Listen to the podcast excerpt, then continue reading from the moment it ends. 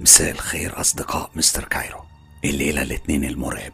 حلقة الليلة هتكون عبارة عن تجارب مرعبة جدا. حصلت لناس عادية جدا من كل مكان في العالم. الناس دي مرت بمواقف مش لاقيين لها أي تفسير.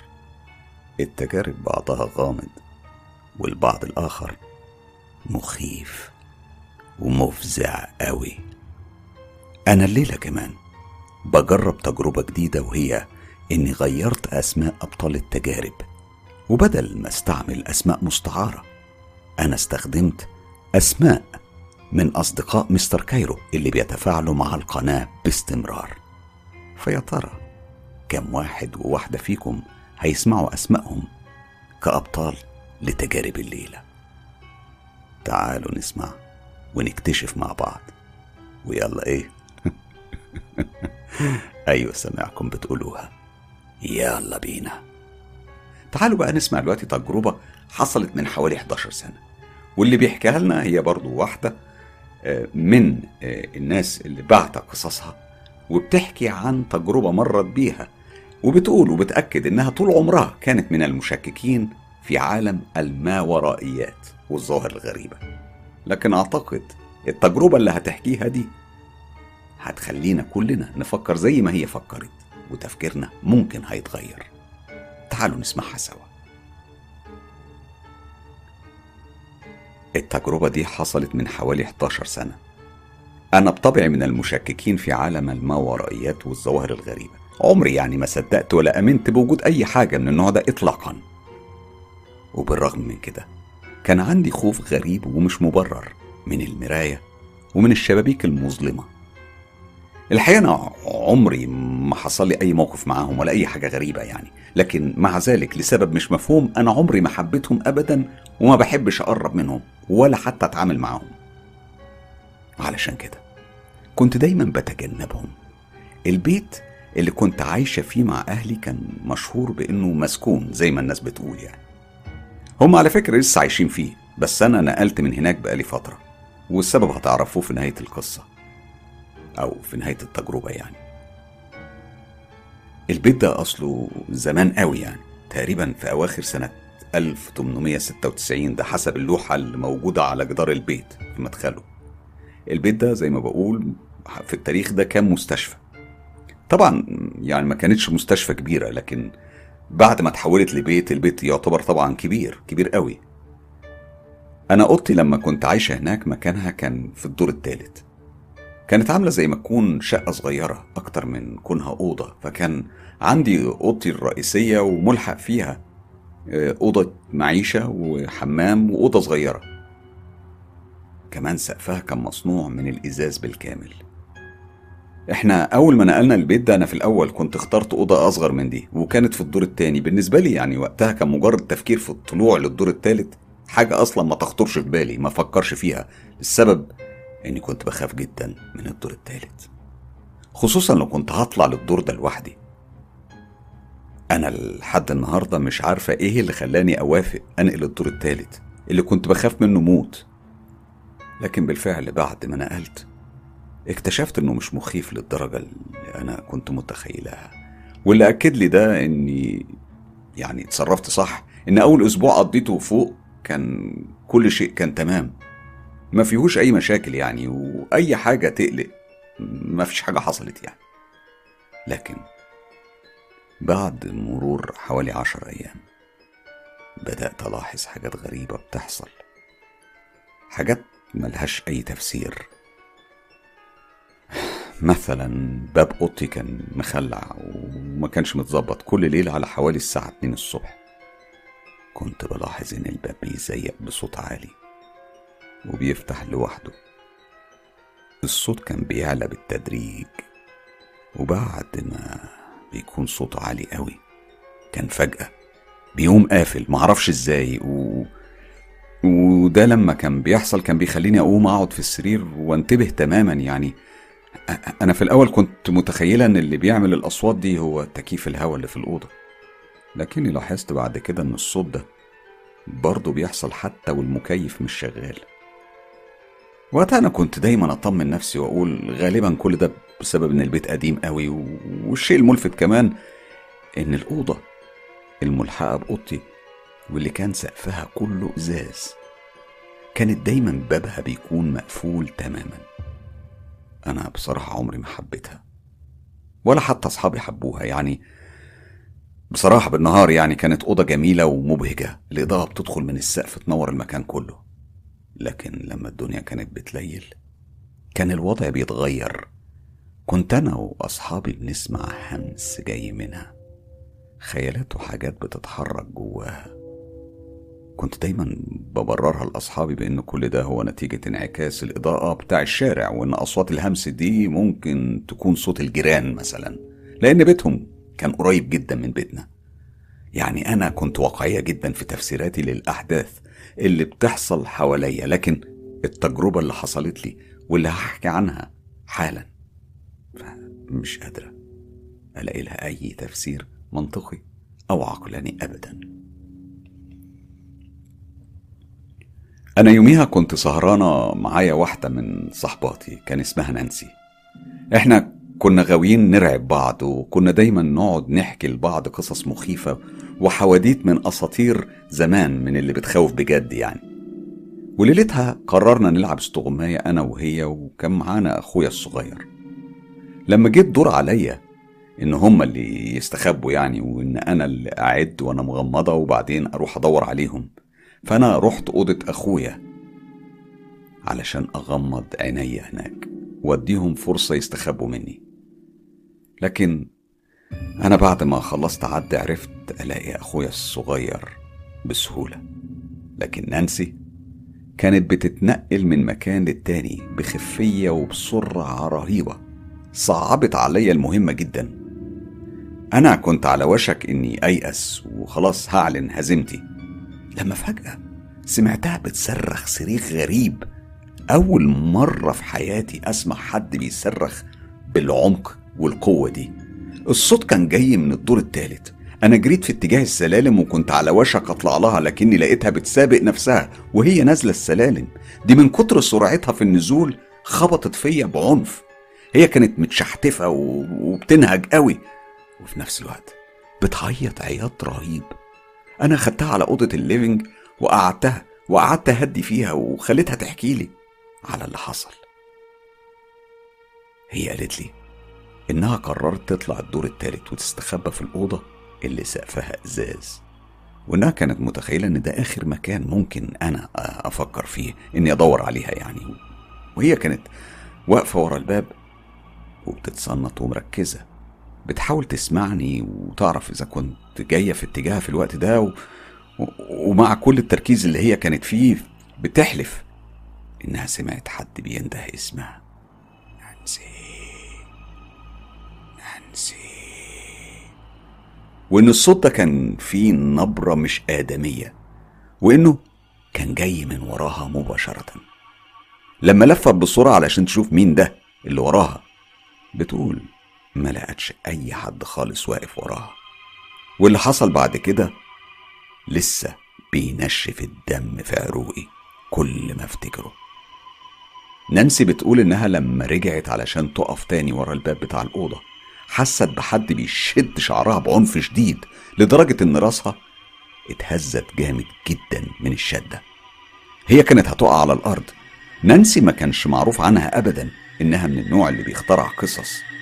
وكمان هي ما كانتش ممثلة شاطرة. علشان كده أنا كنت متأكدة إن في حاجة رهيبة لازم تكون حصلت علشان تخليها مرعوبة بالشكل ده. الليلة دي إحنا كلنا نزلنا نمنا تحت في الليفن روم علشان ما قدرناش إن إحنا ننام فوق بعد اللي عشته نانسي. بعدها هي عمرها ما جت تزورني في بيتي ده تاني ابدا. وتمر كام سنة بعد الحكاية دي. وأنا كنت في ليلة قاعدة على الكنبة اللي في الليفن روم اللي ملحقة بأوضتي. كنت بتفرج على فيلم. لما فجأة حسيت بعينيا وبشكل لا إرادي. بتتحرك في اتجاه الشباك. وأنا قاعدة على الكنبة ما بتحركش. الشباك ده كان له زي بسطة واسعة كانت جدتي عاملة لي مخدة مخصوص علشان لو أنا حبيت أقعد عليها. أنا مش عارفة ليه حسيت كأن في حد قاعد على بسطة الشباك دي وقاعد بيبحلق لي. أنا علشان أصرف تفكيري عن الفكرة المجنونة دي قررت إني أريح دماغي وأنزل أتمشى مع والدي في تمشية آخر النهار مع الكلاب بتاعنا. وبالفعل إحنا خرجنا ورحنا اتمشينا في الحديقة العامة اللي كانت قريبة من البيت ولما الدنيا ليلت رجعنا في طريقنا للبيت. لكن أول ما وصلنا وإحنا تحت البيت عينيا ضربت لفوق. وهنا شفت المنظر اللي لحد النهاردة مش بيفارق خيالي أبدا. كان في واحدة ست عجوزة وغريبة أوي قاعدة على البسطة بتاع شباك الليفين روم بتاعي وكانت بص عليا من ورا الإزاز. الدم اتجمد في عروقي. كنت عايز أسأل والدي إذا كان هو كمان شافها لكني من كتر الفزع كنت مش قادر أتكلم. وكمان أنا كنت عارفة إن هو ما عندوش أي اقتناع أو إيمان بوجود الظواهر الغير طبيعية والجن والأشباح. والليلة دي انتهت على إني قررت أنام الليلة. في الدور اللي تحت في أوضة الليفن الرئيسية. بعد فترة مش طويلة من يوم الواقعة دي أنا كنت في البيت لوحدي تماما وكان معايا التلات كلاب بتوعنا وكلنا كنا قاعدين قدام التلفزيون كنت ممددة على الأرض وكلبي الكبير جنب مني اللي فجأة لقيته وقف وبدأ يزمجر بطريقة غريبة ومش مفهومة. طبعا الحركة دي خلت الكلبين التانيين يهيجوا هما كمان وينضموا له. التلات كلاب خرجوا بره باب الأوضة ووقفوا قدام السلالم اللي بتطلع للدور التالت وبدأوا يهوهوا بعنف شديد ويزمجروا. أنا قمت علشان أشوف إيه اللي مهيجهم بالشكل الغريب ده. وهنا أنا شفت خيال بيتحرك. دي كانت أول مرة في حياتي كلها أشوف كيان من النوع ده. أشوفه حقيقي وبعناية الاتنين. أنا جريت على الأوضة بسرعة وسحبت موبايلي واتصلت بوالدي اللي طلب مني استنى في أوضة المعيشة وأقفل الباب عليا وما حاولش أتحرك. بعدها بحوالي نص ساعة والدي كان وصل هو دور في كل حتة في البيت لكنه ما لقاش أي حد. وبعدين بص لي بنظرة كلها اهتمام وقال لي واضح إنك تعبانة ومرهقة. ممكن بقى تبطلي تفكير في الحاجات دي لأنها واضح إنها بتخليكي يتهيألك حاجات. أنا ندمت إني اتكلمت وحكيت وقررت بعد كده ما اتكلمش ولا أجيب سيرة. لكن اللي حصل بعد كده إني بدأت أحلم كوابيس غريبة ومرعبة أوي من الكوابيس دي كان كابوس بيطاردني بشكل يومي. كنت بجري في غابة وفي كيان غريب بيجري ورايا وبيمد إيديه بيحاول يمسكني. بعدها كنت بصحى من النوم وأنا عندي نهجان رهيب والعرق البارد كان بيبقى مغرقني تماما. ما كنتش بعرف أتحرك خالص. وعلى جدران الأوضة كنت بشوف خيالات مش طبيعية ومرعبة لأقصى درجة. فكنت بغمض عيني على الآخر. وادعي ربنا إن الخيالات دي تختفي وتبعد عني. كل يوم الأحلام دي كانت بتزيد أكتر وأكتر. وحالتي كانت بتتدهور ال- الأحلام دي كمان كانت مع مرور الوقت بتتحول لحالة مرئية واضحة وضوح رهيب لدرجة إني من كتر الرعب اضطروا ياخدوني لطبيب نفساني. وده لأن الأحلام اتطورت لأني بقيت بشوف أقرب الناس ليا. بيموتوا يعني موتة بشعة بطرق غامضة وغريبة ومرعبة. الأحلام دي كانت بتزيد يوم ورا يوم والشخصيات اللي كانت بتموت فيها كانت من الدايرة القريبة مني جدا. لحد ما حلمت بالحلم اللي يعتبر قضى عليا تماما. حلمت إن أخويا كان في المطبخ بيقلي بطاطس وبعدين فجأة شباك المطبخ اتفتح ودخل منه جسم أسود عامل زي العرسة بس حجمها كان كبير وكانت بتتسحب على الحيطة وبتقرب من أخويا وحجمها بيكبر. أخويا ما كانش حاسس بوجودها عينيها كانت حمرة وكبيرة. لكن الغريبة إنها كانت تشبه عيون الجمل. أنا كنت واقفة عند باب المطبخ وبصرخ في أخويا علشان ياخد باله. هو لما انتبه دراعه خبط إيد الطاسة بتاع الزيت اللي في لحظتها انكبت عليه والنار مسكت فيه وكان بيصرخ صريخ مش طبيعي. أنا كنت بحاول أنطق ومش عارف أطلع صوت. ريحة لحمه وهو بيتشوى. كان مالي مناخيري على الآخر أنا على عمل ما جريت عليه كانت النار بتاكل بتاكل بتاكل فيه. أنا بشده عليا علشان أطلعه من المطبخ لقيت دراعه بيتخلع في إيديا وهو بيصرخ. عينيه اتخلعت من مكانها. الدم كان بينفجر من مناخيره وبقه بشكل فظيع. وكان طالع منه صوت غرغرة رهيبة. أغرب حاجة في الحلم ده إن الكيان اللي كان على شكل عرسة كان اتحول لكيان شبه الإنسان. وكان بيشد أخويا مني. وقتها لقيت وش أخويا بيتحول من حالة الألم والصريخ اللي كان فيها وأصبح عليه ابتسامة غامضة. بالرغم من الدخان والنار اللي كانت ماسكة فيه والكيان ده أخده ودخل بيه على الأوضة اللي سقفها إزاز.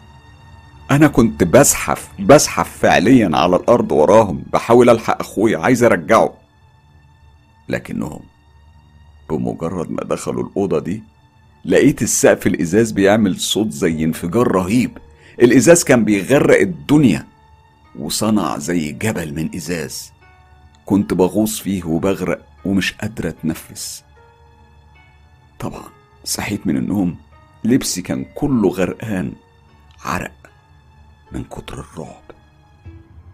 طبعا الحلم ده كان القشة اللي قطمت ظهر الجمل.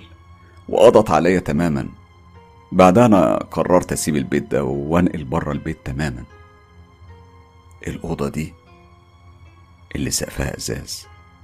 أسرارها بالنسبة لي هتفضل سر من الأسرار اللي مش لاقية لها أي حل لحد النهاردة. خصوصا وإن أخويا مات في حادثة وهو سايق موتوسيكل والنار مسكت فيه بعدها بكام سنة. وأنا كنت قريبة منه وقتها وبحاول أشده وأخرجه من الحالة اللي كان فيها. يوميها أنا واثقة إني شفت كيان أسود جنب الموتوسيكل شكله قريب جدا من شكل الكيان اللي كان في الأوضة اللي سقفها إزاز. في البيت إياه طول عمري عندي يقين إننا مش لوحدنا في الدنيا وإن في كيانات ومخلوقات من نوع تاني مختلف عننا في التركيب. بتعيش معانا على نفس الكوكب وإننا بنتداخل معاهم بصور مختلفة. غالبا معظمنا بيعيش حياته من غير ما يحس بيهم وبوجودهم. يعني بنعيش سوا إحنا وهما كل واحد فينا في حاله وفي طريقه ومن غير ما يحصل أي احتكاك. دي هي القاعدة. لكن طبعا وزي ما كلنا عارفين كل قاعدة في الدنيا لها استثناء. وأنا واحدة من الناس اللي حصل لها الاستثناء ده واللي هحكيه الليلة هو وصف تفصيلي لوقائع أنا عاصرتها بنفسي وعشت كل لحظة منها بكل ما فيها من مشاعر مخيفة ومرعبة. التجارب اللي أنا عشتها وبتأكد اللي قلته ده كله هي تجارب كتير. أنا عن نفسي هحكي عن أخطر تجربتين عشتهم وسببوا لي رعب وخوف مش ممكن هنساه ابدا. بالرغم من كونهم مش مواجهات مباشرة مع عفاريت وجن. إلا إني بجد اتأثرت قوي باللي عشته وشفته. فما بالكم بقى باللي بيحصل له لبس أو بيشوفهم وبيتعامل معاهم بشكل مباشر. دي طبعا هي آخر حاجة أنا بتمناها. التجارب اللي أنا عشتها حصلت في بيت أنا. دي كلمة أجنبية معناها جدتي باللغة العربية. البيت ده موجود في ولاية هاواي والوقائع المرعبة دي مش أنا بس اللي عشتها. الحقيقة في أكتر من حد من أسرتي عاش وشاف بعينيه الحاجات دي وشاركني التجارب نفسها على مدار السنين الطويلة اللي عشناها هناك. الموضوع مش مجرد خيال جامح دي وقائع حقيقية مية بالمية وبدعي ربنا سبحانه وتعالى إن محدش فيكم يعيش أي حاجة شبهها. طولت عليكم أنا عارفة. لكن كان ضروري التوضيح ده قبل ما أحكي. ودلوقتي يلا بينا نسمع تجاربي. أنا بنت عمري دلوقتي 27 سنة. كبيرة على حكاية من النوع ده مش كده؟ أنا عارفة. لكن بجد التفاصيل اللي هحكيها لسه ملازماني. بالرغم من إنها حصلت لي من حوالي سن خمس سنين لسن 15 سنة. ودي كانت الفترة اللي كنت في أغلب الوقت ببيت فيها في بيت جدتي خصوصا في عطلات نهاية الأسبوع. أنا بصراحة كنت بستمتع بوجودي هناك أكتر من وجودي في بيتنا والسبب إن أنا وجدتي كنا قريبين جدا من بعض. هي كانت دايما تدلعني وفاكرة كويس إنها كانت مبوظاني دلع وحنية. من اليوم اللي بدأت أعرف أتكلم فيه ولحد اليوم اللي هي فقدت فيه الذاكرة بسبب كبرها في السن وإصابتها بمرض الزهايمر. أيوه المرض الرهيب ده اللي بيخلي كبار السن بيعيشوا هما واللي حواليهم معاناة رهيبة وألم مش طبيعي. المرض ده بيخليك تنسى أنت مين ومين دول اللي حواليك من أهلك. جدتي دي كانت من الشخصيات الحبوبة اللي كنت تحبها من أول كلمة. كانت غاوية نكت وضحك ومقالب وتهريج. باختصار هي كانت شخصية من الشخصيات اللي بتلمس قلوب كل اللي حواليها. ومن أكتر الحاجات اللي كانت مشهورة بيها إنها كانت بتحب تستخبى وتخض أي حد مننا يكون مش عارف إنها موجودة. اليوم كان يوم جمعة وبالتحديد كانت ليلة جمعة. أنا في الوقت ده كان عندي 14 سنة وفاكرة كويس إن ليلتها كنت قاعدة على الكمبيوتر اللي كان موجود في أوضة المكتب لأن النوم كان مخاصمني والأوضة دي حجمها كان صغير يعني يا دوب واخدة المكتب اللي عليه الكمبيوتر وكرسيين. بصوا علشان تتخيلوا الوضع اللي أنا عشته هيكون الوصف بالشكل التالي. لو أنت قاعد على الكمبيوتر ظهرك هيكون للباب وبالتحديد هيكون على شمالك فبالتالي انت ما تقدرش تشوف لو حد دخل الأوضة إلا لو لفيت وبصيت على شمالك. في آخر الطرقة اللي فيها أوضة المكتب دي هتلاقي أوضة النوم اللي أنا كنت بنام فيها. ولو طلعت من أوضة المكتب وبصيت على يمينك هتلاقي أوضة جدي وجدتي في آخر الطرقة. أنا كنت دايما أحس بأحاسيس غريبة أوي لما الليل كان يليل. كنت دايما وأنا في البيت خصوصا لما كانوا كلهم كانوا بيناموا. كنت أنا بستنى وأكون لوحدي سهرانة.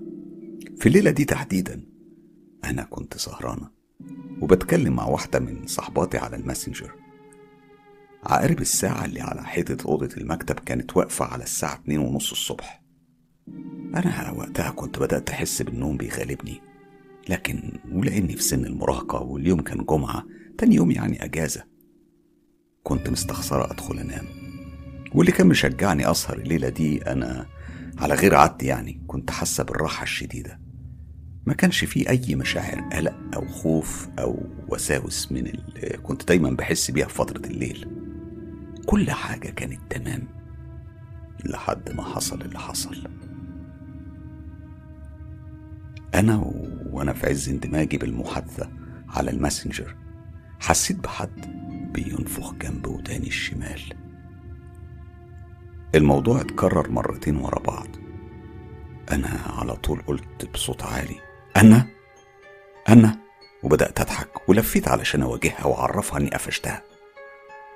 وهنا كانت صدمتي. لأنها ما كانتش موجودة. لا مش بس كده. ده ما كانش فيه أي حد موجود من أساسه. أنا من الخضة قمت ووقفت على الكرسي وقعدت أنادي. أنا أنا. بصراحة أنا كنت متخيلها بتلعبني وإنها هتكون مستخبية في مكان في الأوضة وهتطلع تخضني. الأوضة أصلها كان فيها دولاب مبني في الحيطة فقلت لنفسي أكيد هي مستخبية جوه الدولاب ده. أنا بدأت أتسحب ورحت على هناك. كنت ماشي على طراطيف صوابعي وبعدين بشويش مديت إيديا. وبدأت أفتح الدولاب بشويش جدا. فتحته فتحة بسيطة وبعدين حطيت عينيا ما بين الطرفتين بتوع الدولاب وبصيت. لكنه كان فاضي تماما وما فيهوش أي حد. هنا أنا اتحركت في اتجاه باب الأوضة وبصيت في الطرقة اللي كانت ضلمة كحل. في الوقت ده من الليل كان طبيعي إن الدنيا تبقى ساكتة وما يبقاش فيه أي حركة. وكان طبيعي كمان إن الدنيا تبقى كحل وما أشوفش حاجة. علشان كده أنا فضلت مبحلقة لحد ما عينيا اتعودت على الضلمة. لكن برضه ما كانش فيه أي حد. عينيا سرحت لحد ما وصلت لباب أوضة جدتي. أنا كنت عايز أتأكد إن الباب كان مفتوح لأن ده كان هيثبت لي إنها اتسحبت من هناك وجت هنا عشان تخضني لكن صدمتي كانت إن الباب كان مقفول. أيوه مقفول. وأنا كنت عارفة إنها دايما بتقفله لما بتدخل تنام. يبقى مستحيل تكون هي اللي نفخت في وداني. جدي بكل تأكيد مش من النوع اللي بيعمل النوع ده من المقالب لأنه آه، جد قوي. هو كان لواء سابق في الجيش وحياته العسكرية دي بتخليه ما عندوش روح الدعابة أبدا ليلتها ما كانش فيه أي حد في البيت غيرنا إحنا التلاتة فلو ما كانوش هما اللي عملوا كده أمال يبقى مين؟ حد فيكم عاش حاجة شبه كده قبل كده أو حصل له أي نوع من التداخل مع عالم الأرواح؟ دي كانت تجربتي الأولى أما تجربتي التانية فحصلت قبل الواقعة دي بكذا سنة. كانت في أمسية يوم من أيام الأجازات في بداية الألفية.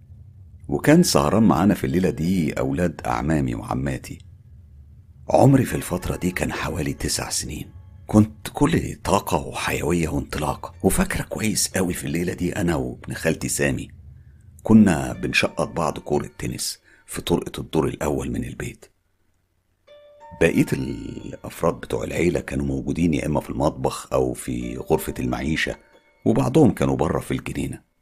الطرقة دي كانت بتبدأ من عند أوضة المعيشة ومتصلة بسلم ملفوف. كان كله سجاد وبيوصل للدور التاني. لو طلعت على السلم ده لفوق خالص أقصد يعني لو وصلت لآخره وبصيت هتقدر تشوف بير السلم تحت خالص. وكمان هتشوف جزء من أوضة المعيشة أو ال living room السلم ده كان مكون من 15 سلمة وكمان كان له آه، لمبة خاصة بيه علشان محدش يضطر يطلع وينزل عليه في الضلمة في فترة الليل. وإحنا بنلعب أنا وسامي قررنا ننقل لعبنا للسلم ده وهناك بدأنا نشقط بعض كرة التنس. أنا كنت واقفة فوق خالص على آخر سلمة وسامي كان تحت خالص عند أول سلمة. كنا قاعدين بنشقط الكرة لبعض بهدوء. الكلام ده استمر تقريبا لمدة حوالي ربع ساعة تلت ساعة لحد ما أهالينا نادونا علشان نروح نتعشى. أنا على طول رحت طفيت زرار النور بتاع السلم وجريت على السلالم علشان أروح أخد عشاية. بعد ما أخدنا الأكل رحنا قعدنا في أوضة المعيشة. عمتي قالت لي ممكن تطفي نور السلم يا نينا؟ أنا بصيت لقيت نور السلم منور. فاستغربت جدا وقمت طالعة جري على السلالم وسحبت الزرار بتاع النور لتحت ونزلت تاني ودخلت ال living room وقعدت أكمل أكل. أنا بصراحة كنت مستمتعة بالأكل جدا لأنها كانت فترة أجازات وكانت عزومة كبيرة وفيها الأكل أشكال وألوان. وأنا في عز اندماجي سمعت صوت ماما جاي من ورايا وهي بتقولي إيه إيه يا نينا مش عمتك طلبت منك تطفي نور السلم؟ وقتها قلبي وقع في رجليا من الخضة. بصيت بسرعة على نور السلم وأنا بقول أنا طفيته والله أنا طلعت طفيته أول ما قالت لي. أنا أنا فاكرة كويس لأن الزرار كان مرفوع لفوق فأنا نزلته لتحت. والنور اتطفى وقتها وشفته بعناية الاتنين. ماما كانت واقفة في مكانها بتسمعني وفي عينيها نظرة عدم تصديق. وبعدين اتكلمت وقالت أنا بصراحة مش مقتنعة بكلامك ده. لكن هنا ولحسن الحظ عمتي دخلت في الحوار وقالت لها أيوة نينا بتقول الحقيقة أنا شفتها وهي بتطفي النور. وكمان لاحظت إن النور رجع تاني لوحده بعد ما هي نزلت من فوق وجت هنا. ساعتها أنا مرضتش أتكلم ولا أقول أي حاجة لأن الموقف كان غريب ومش منطقي ومش مفهوم. حاجة كده زي اللي بنسمع عنها في حكاية الرعب. بس مع الفارق إن أنا عشت اللحظات دي بنفسي ولسه معلمة معايا قوي ومش بنساها. دلوقتي جدي وجدتي ربنا سبحانه وتعالى يرحمهم ماتوا من سنين طويلة.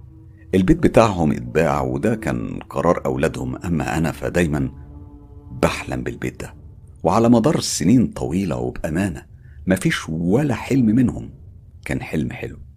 دايما كوابيس وأحلام مزعجة ومرعبة مش بتفارقني أبدا. كمان الأحلام دي دايما بتدور حوالين كيان شيطاني عايش هناك في البيت ده. الغريبة إن أسرتي عارفين الملاك الجداد بتوع البيت ودايما بيتواصلوا معاهم على فترات. وحسب اللي سمعته فيما يبدو يعني إنهم هم كمان بيمروا بتجارب غريبة ومرعبة في البيت ده. زي ظهورات وأصوات وروايح غريبة بيشموها في أكتر من مكان في البيت خصوصا في أوضة المعيشة وأوضة المكتب إياها. كمان بيشتكوا إن في مناطق معينة في البيت بتكون باردة قوي وبشكل غريب ومش طبيعي. يا ترى حد عنده تفسير للي بيحصل ده وللأحلام اللي مش بتفارقني والشيء أو الكيان اللي دايما بشوفه في أحلامي؟ واللي مؤخرا بدأت أحس بيه بيجي يزورني وقت نومي وبحس بنفسه دايما حوالين رقبتي ووداني وبيسبب لي الرعب والذعر الشديد. يا ريت يا ريت ألاقي حد يفهمني إيه ده اللي بيحصل لي وليه بيحصل لي أنا ومش لأي حد تاني من ولاد عمامي أو خالاتي. يا ترى ده جن ولا حضور شيطاني؟ وإيه علاقة الأحلام اللي بحلمها ببيت جدتي وباللي بيحصل بالليل دلوقتي بعد ما كبرت. اللي هحكيه دلوقتي هي تجارب حصلت لقرايب ليا. هم على فكرة كبار في السن ومتدينين جدا فما فيش مجال لأنهم يكونوا بيخترعوا المواقف دي ولا حتى أنهم بيألفوها. بالعكس دي مواقف حقيقية مية بالمية حصلت فعلا. وعاشوها بكل ما فيها من تفاصيل مش طبيعية مفزعة ومرعبة. جدتي لما كانت عايشة حكت لي التجارب دي في يوم من الأيام. قالت لي إن كان الوقت تقريبا الصبح بدري قوي يعني تقريبا كانت الساعة حوالي خمسة الصبح وجدتي كانت واقفة في المطبخ بتغسل الصحون والمواعين. جدي كان لسه نايم الوقت أصله كان لسه بدري قوي عن ميعاد صحيانه جدتي بتقول إنها سمعت صوت نقر على الباب الإزاز اللي واصل بين المطبخ والجنينة الخلفية بتاع البيت. طبعا هي لما بصت في اتجاه الباب ده ما كانتش شايفة أي حاجة غير الضلمة اللي كانت بره. وكمان لأن عينيها كانت متعودة على الإضاءة بتاع المطبخ فكانت مش قادرة تميز أي حاجة في الضلمة اللي بره دي. لكنها كانت شايفة انعكاس تلاجة المطبخ. على إزاز الباب. وقتها فجأة الجو في المطبخ اتحول لبرودة رهيبة. مع العلم زي أنا ما وضحت في بداية كلامي إحنا عايشين في هواي يعني طبيعي إن الجو يكون حر جدا في الوقت ده من اليوم. جدتي بتقول إنها استغربت الوضع ده جدا لأنه كان وضع شاذ ومش طبيعي أبدا. هي بتقول إن الجو زي ما يكون درجات الحرارة نزلت فيه فجأة وبشكل رهيب. لدرجة إنها شكت إن باب الفريزر ممكن يكون مفتوح. هي بصت على الانعكاس اللي على الباب وهناك لمحت حاجات بتتحرك. بسرعة بصت على الباب الإزاز وركزت مع الحركة اللي بتحصل وبتنعكس على إزاز الباب. وقتها شافت سيلويت أو ظل الجسم واقف وراها مباشرة. هي جالها ذهول من اللي عينيها شافته لأن ما كانش فيه أي صوت ولا خطوات رجلين ولا حتى صوت باب بيتفتح ولا أي حاجة خالص من أي نوع. هي بتقول إنها ما كانتش خايفة لكنها سابت الأطباق اللي كانت في إيديها ولفت بسرعة علشان تفاجئ الزائر الغريب اللي المفترض حسب الانعكاس اللي هي شايفاه في الباب الإزاز إنه يكون وراها.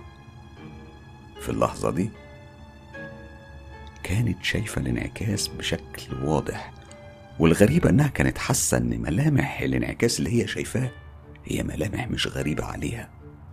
هي كانت حاسة هي عارفة مين الزائر ده. جدتي بتقول إن الكيان ده اتحرك من قدام التلاجة ومن غير ما يبص لها أو حتى يحسسها إنه حاسس بوجودها وبعدين دخل على يمينها وبالتحديد لصندارة المطبخ. وهناك اتبخر للا شيء واختفى تماما وبشكل غريب ومش منطقي. جدتي بتقول إن راسها لفت وحصل لها حالة من الخرس نتيجة صدمتها لأنها شافت أمها. واللي كانت آخر مرة شافتها فيها كانت في ألمانيا وده لأنها ألمانية الأصل. هي طبعا كانت في صدمة لأنها ما كانتش شافت أمها من سنين طويلة جدا. والسبب إنها توفاها ربنا سبحانه وتعالى من كام سنة فاتوا. جدتي بتقول إن دي كانت تجربتها الوحيدة مع الكيانات المرئية لكنها فضلت طول عمرها تحكي عنها ولحد اليوم اللي هي نفسها اتوفت فيه كانت برضه لسه بتحكي. هي دلوقتي سابت عالمنا. كمان هي كانت دايما تحلف لي إنها كانت دايما بتحس بأبوها المتوفي. كان بيجي يزورها دايما في فترة الليل. وبالتحديد في وقت دخولها للنوم. هي كانت قريبة جدا من أبوها خصوصا وإنها كانت بنته المفضلة من بين كل إخواتها. هو كان ضابط في الجيش الألماني. كانت دايما تحكي لنا عنه حكايات وقصص بتبين شخصيته اللطيفة وإن هو كان مشهور دايما بإن هو بيزغزغها في رجليها لما كان بياخدها يحطها في سريرها علشان تنام. بعد وفاته بسنين طويلة هي اتجوزت ونقلت لهاواي علشان تعيش مع جدي. بتحكي إنها كانت دايما بتحس بحضوره في البيت ده. وكانت بتعرف ده لأنها كانت بتحس بإيديه بتزغزغها في رجليها لما كانوا رجليها يعني بيطلعوا من تحت الغطا وهي نايمة. جدتي بتقول إنها عمرها ما خافت وإنها كانت في قرارة نفسها وفي قلبها كانت عارفة ومتأكدة إن ده أبوها ومش حاجة أو شيء تاني. أنا لما كنت بسمع الحكايات دي من جدتي كنت بترعب جدا. ويمكن ده السبب إني ولحد النهاردة عمري ما بنام ورجلي بره الغطا أبدا. أما عمتي كاميليا فلها تجارب كتيرة مع العالم الموازي والسبب مش مفهوم هي دايما حساسة للسيرة دي. من سنين طويلة قوي عمتي كاميليا هي وولادها الاتنين نانسي وآدم كانوا عايشين في بيت ريفي قديم جدا. البيت ده كان ملك واحد من الناس اللي كانوا بيشتغلوا في مزارع القصب. هو كان راجل عجوز وكان عنده مشاكل كتيرة مع الكحول لأنه كان مدمن خمرة. ومن القصص اللي عمتي سمعتها عنه إنه في النهاية شنق نفسه في الجنينة الخلفية بتاعة البيت وبالتحديد على شجرة المانجا اللي كانت موجودة هناك. الشجرة دي كانت لسه موجودة بعد ما عمتي نقلت للبيت. ده طبعا حسب كلام عمتي. الأجواء في البيت ده كانت دايما فيها حاجة غريبة ومخيفة. مهما كان الوقت ليل أو نهار ما كانش فيه أي فرق دايما. الأحاسيس الغريبة في أجواء البيت الكئيبة كانت دايما موجودة وبتلازمهم. أنا نفسي زرتهم كتير في البيت ده كنت بروح هناك علشان ألعب مع نانسي وآدم. وعمري ما حسيت بالراحة هناك أبدا. طبعا في الوقت ده أنا كنت صغيرة في المرحلة دي من عمري يعني. وما كنتش فاهمة إيه اللي حصل أو إيه اللي بيحصل هناك. فما كانش عندي تفسير للي كنت بحسه. كان يعني كل اللي كنت عارفاه إن في حاجة مش صح. كان زي ما يكون إحساس دايم بإن في حاجة هتحصل. البيت كان بيت صغير مكون من أوضتين وصالة وأرضيته كانت كلها من الخشب اللي كان بيتزيق طول الوقت. كمان كل أبواب البيت كان بيطلع منها أصوات صرير مزعجة ومخيفة. من الآخر ما كنتش تقدر تتحرك أي حركة في البيت ده من غير ما يطلع صوت من المكان اللي انت موجود فيه. في ليلة عمتي كاميليا كانت لوحدها في البيت وولادها كانوا بايتين عند ناس قرايبهم فهي كانت لوحدها تماما في البيت ده. وفي الليلة دي بتقول إنها كانت مستمتعة بجو الهدوء والوحدة اللي كانت عايشاه وكانت قاعدة في الصالة بتتفرج على التلفزيون. طلع في دماغها تقوم تجيب المرطب المعطر بتاعها اللي هي بتحلف إنها كانت سايباه على ترابيزة المطبخ. فبتقول إنها لفت المطبخ حتة حتة وبصت تحت الترابيزة وفي كل الظرف والأدراج بتاع المطبخ. لكنها ما لقتلهوش أي أثر. بعد ما دورت في كل حتة وكمان دورت في الحمام لكنه ما كانش له أي أثر خالص. طبعا الموضوع ده سبب لها حيرة شديدة وكمان قلق رهيب وخوف كمان. وهي واقفة في وسط المطبخ. الظرف كلها كانت مفتوحة. الأدراج بتقول يعني كانت هي كمان مفتوحة كل حاجة حواليها كانت فتحتها لأنها كانت بتدور بشكل هستيري مجنون. فبتقول إنها لمحت بجنب عينيها حاجة على الترابيزة. الحاجة دي كانت إزازة المرطب المعطر اللي هي كانت قلب الدنيا عليها. طبعا في الوقت ده قعدت تضرب أخماس في أسداس. ما كانتش فاهمة إزاي ده أصلا حصل خصوصا إنها ما سمعتش أي صوت خالص من أي نوع. وزي ما وضحت في البداية يعني أنا كمان بأكد على كلامها البيت ده كان قديم جدا ومزعج في مسألة الأصوات اللي بتطلع منه مع أي حركة. فمسألة إن حد يتسحب ويشيل المرطب أو يحطه. كانت مسألة مش منطقية ومستحيل تحصل أبدا من غير ما يكون في أصوات تزييق عالية جدا. آدم ابن عمتي كمان كان دايما بيشتكي لعمتي من إنه دايما بيحس إن في حد بيراقبه في البيت ده. يعني هو عمره في الوقت ده كان حوالي سبع سنين فمش منطقي إن طفل في سنه هيخترع فكرة إن في حد بيراقبه. الكلام ده مستحيل يكون من غير سبب. هو دايما كان بيقول لها إنه بيكره الحمام لدرجة إنها كان لازم تقف له جنب باب الحمام وهو بياخد دش وتتكلم معاه علشان يرضى يستحمى. والسبب إنه كان بيخاف جدا. والكلام ده ما كانش بيحصل في أي حتة خالص إلا في البيت ده. هو كان في الفترة دي بيعيش لحظات فزع حقيقية. مفيش أي شك فيها ابدا. آدم نفسه له تجارب مرعبة كتيرة. حصلت له هناك وحكى لي عنها ومنها إنه مرة كان نايم هناك وبعدين فجأة صحى من النوم وهو في حالة رهيبة من الذعر والرعب والسبب إنه صحى من النوم على إحساس بنفس سخن جاي من وراه وكان حسه وسمعه بشكل رهيب جنب ودانه لكنه لما قام وبص حواليه ما كانش فيه أي حد موجود في الأوضة غيره. غير كده كان كمان بيشتكي إنه دايما بيسمع أصوات خطوات بتتحرك قدام أوضته. كان بيسمعها بوضوح في فترة الليل. والغريبة إن الخطوات دي كان بتقف قدام باب الأوضة وبعدين بيسمع صوت فحيح جاي من ورا الباب.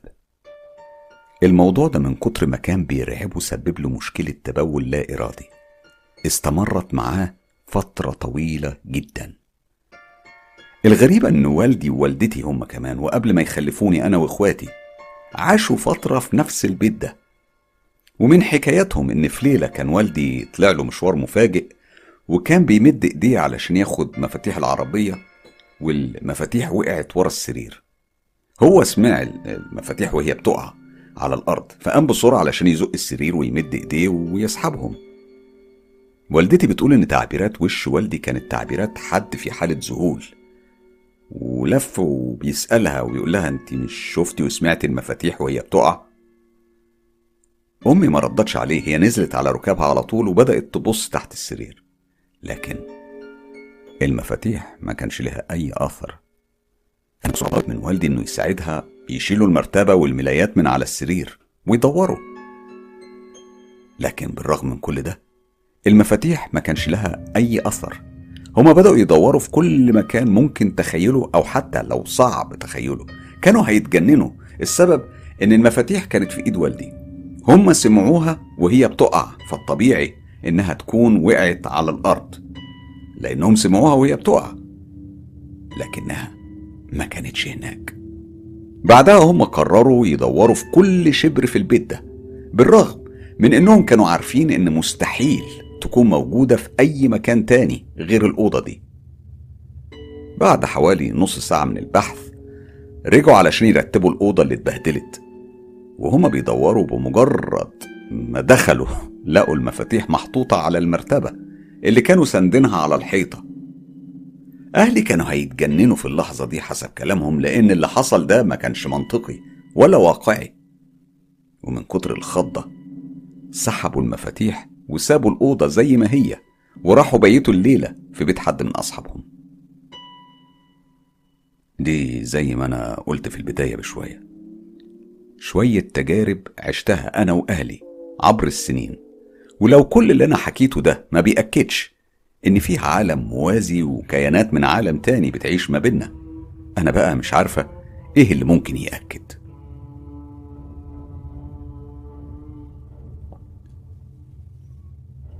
مجموعة تجارب مرعبة فعلا ويعني أنا ما عنديش تعليق. أنا حابب أسمع تجاربكم أنتم.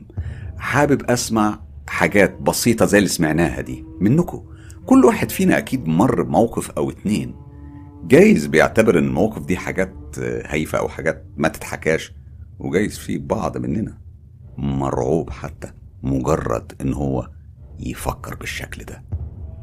أنا بقولك ما تخافش اتكلم واحكي.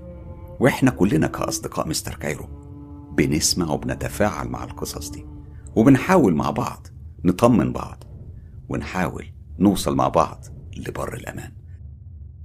اللي سمعناه الليلة هو مجموعة من تجارب ناس حقيقية ناس عادية زيي وزيكم. كلهم شافوا ومروا بحاجات ممكن تكون مش مفهومة لأغلبنا.